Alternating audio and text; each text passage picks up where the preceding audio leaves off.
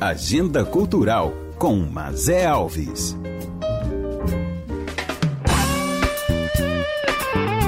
Todo dia é dia de cultura.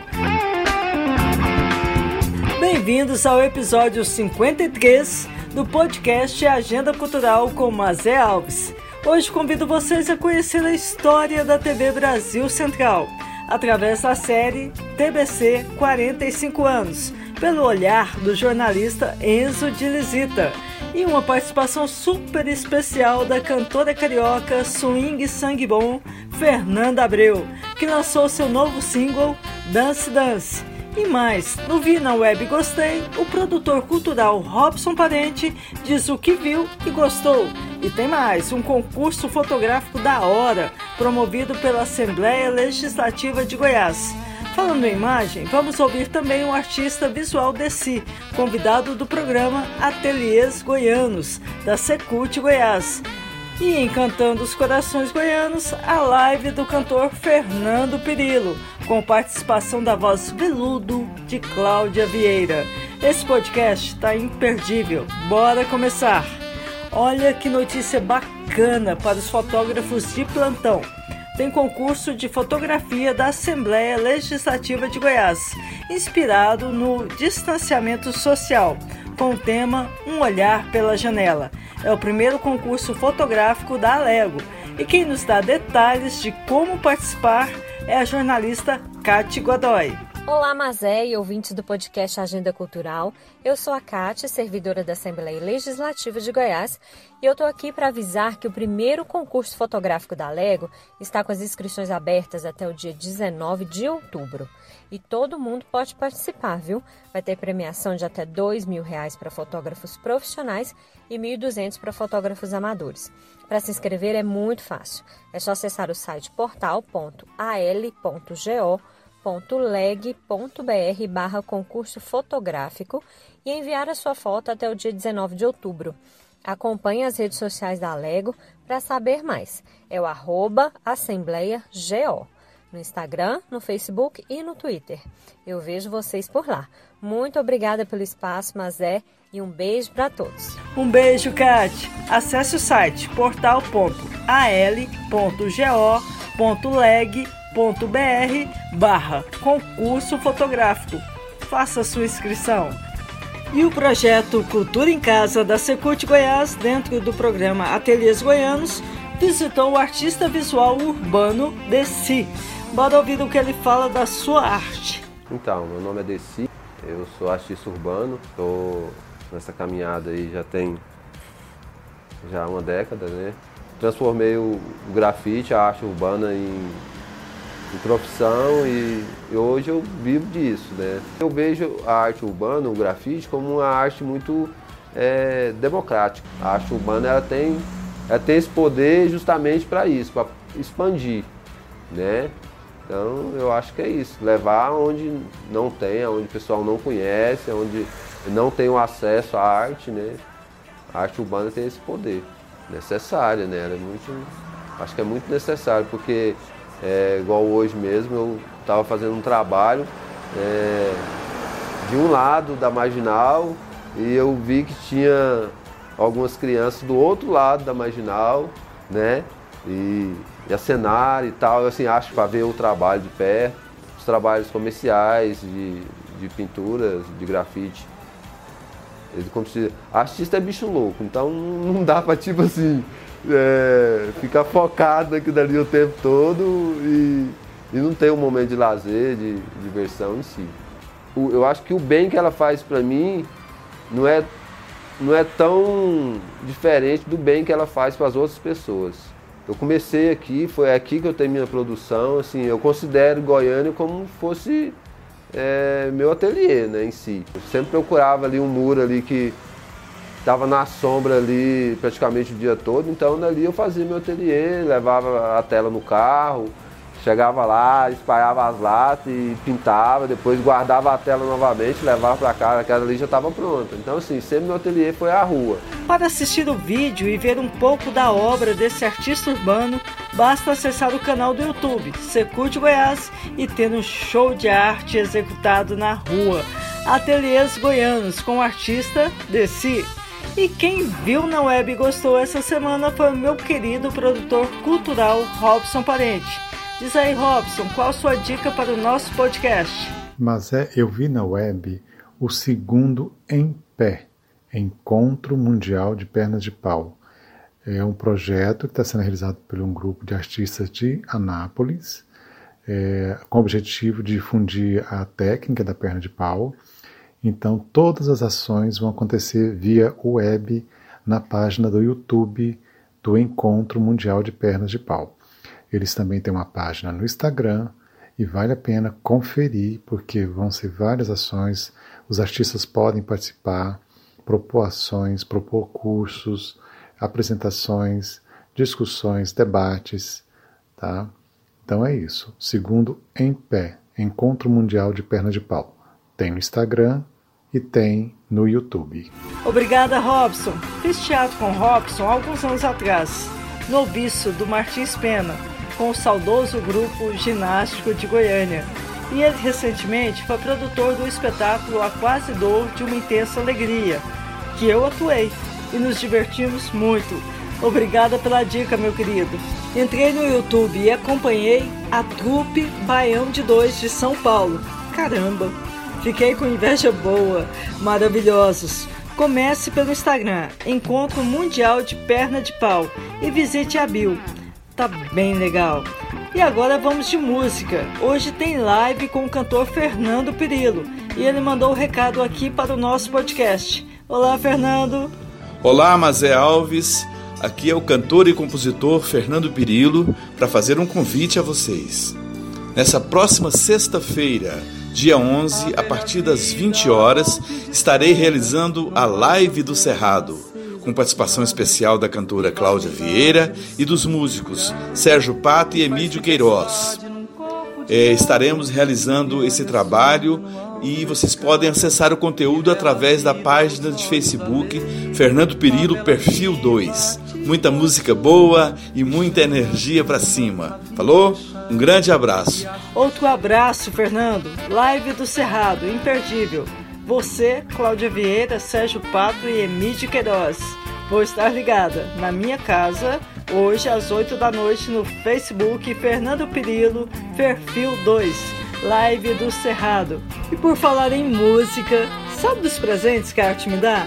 Olha o que eu trouxe hoje para compartilhar com vocês. Uma das cantoras brasileiras que curto pra caramba, carioca, canta e encanta o Rio de Janeiro. E como sabe fazer a gente dançar? Diz aí, Fernanda Abreu, o que você traz de novo para o nosso podcast, que também gravou para a Rádio RBC.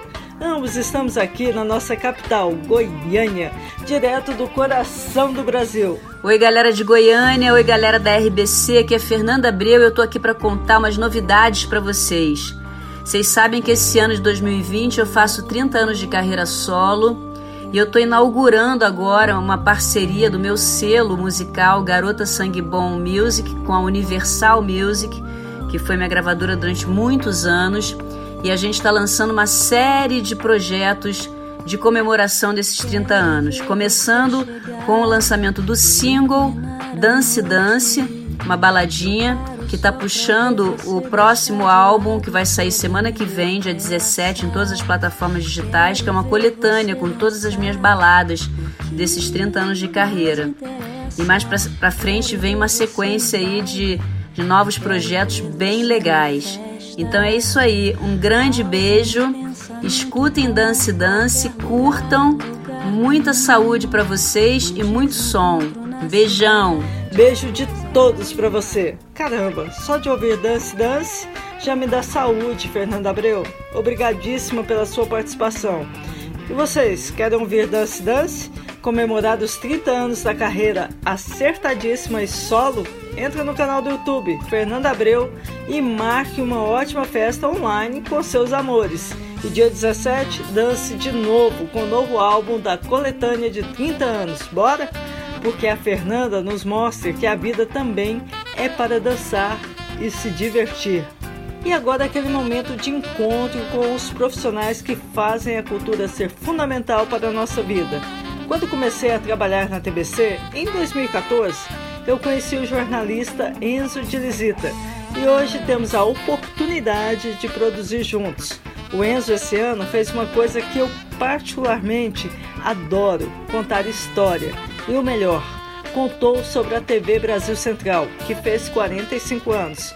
Foi uma série documental em cinco capítulos que traz toda uma trajetória de uma TV referência nesse estado, principalmente quando o assunto é cultura, pois é a emissora que mais deu espaço para conteúdos locais. Enzo, agora conta a sua história antes da série. Há quanto tempo você conhece a TV?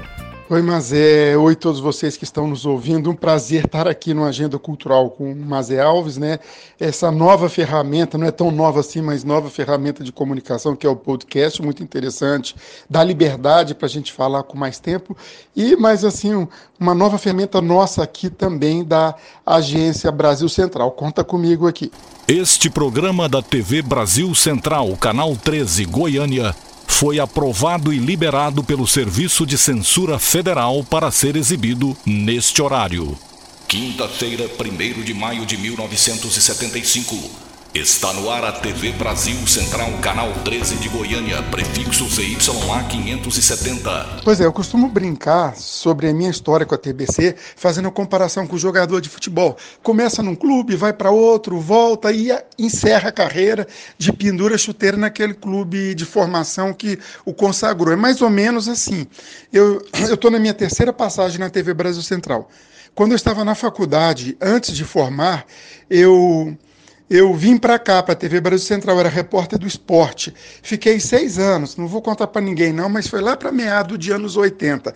Não quero entregar a idade. Fui repórter do esporte, apresentei programa de entrevista, fui para o jornalismo, fiz reportagem no jornalismo, cobri grandes eventos, né?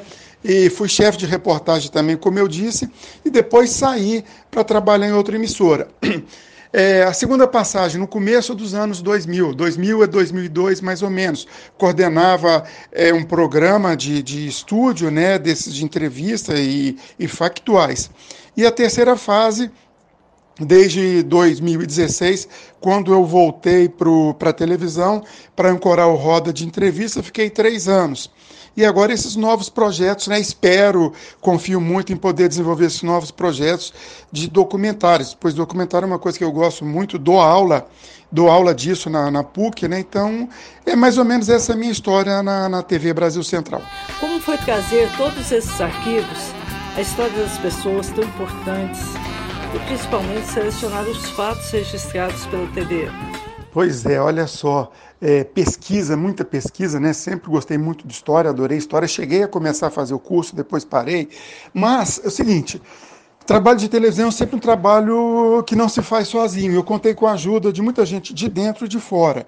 Lá o MIS, o Museu da Imagem e do Som da Secretaria de Cultura, com grande apoio de, do, do Felipe e do Arísio, eles me forneceram nada menos do que 60 DVDs e 14 VHS. É, VHS. Eu tive que pegar um VHS guardado aqui em casa, pedir para os nossos colegas da engenharia dar uma limpada para fazer a decupagem. Decupagem, para quem não sabe, é a gente assistir e fazer as marcações.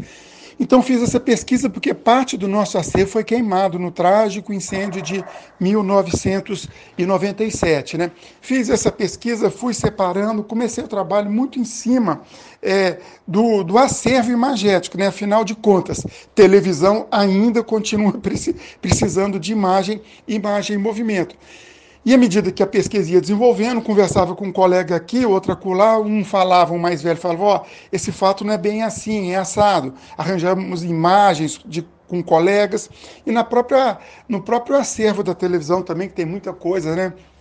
O nosso arquivista Sandrinho é um cara que sabe toda a história da televisão em termos de imagem do que é possível. E repito, acervo das pessoas, por exemplo, a Marisa Santana forneceu algumas imagens muito bacanas, né? Enfim, é difícil lembrar todos os nomes, mas foi mais ou menos assim a pesquisa histórica. Enzo, nesses momentos da TV, o que deixou você, enquanto jornalista, mais instigado? Eu acho o um momento mais difícil na história da, da, televisão em si, eu não estava, né? Que foi o incêndio. Mas eu vivi uma cobertura muito marcante que foi justamente é, o acidente com o Césio. Né? Eu estava no jornalismo fazendo reportagem, pisava em lugares perigosos, né? de contaminação. Eu lembro uma vez a gente acompanhando a destruição de uma casa contaminada, num sábado à tarde, eu fazendo, e depois chegando em casa, a minha filha mais velha foi gestada naquele período, né? E assim, a, a paranoia, a cabeça da gente, eu não conversava nem com a mãe dela sobre isso, um, uma preocupação interna muito grande. Será que ela vai nascer bem? Será que não vai ter contaminação? E graças a Deus, a Buda, a Alá e todas as entidades, né? Tá firme, saudável aí. É, mas são vários momentos. Uma vez um sequestro da VASP, que eu estava do avião da VASP, que aconteceu em Goiânia, eu estava na chefia. É, momentos bacanas também do Roda de Entrevista, entrevistar candidato a presidente da República. São várias passagens.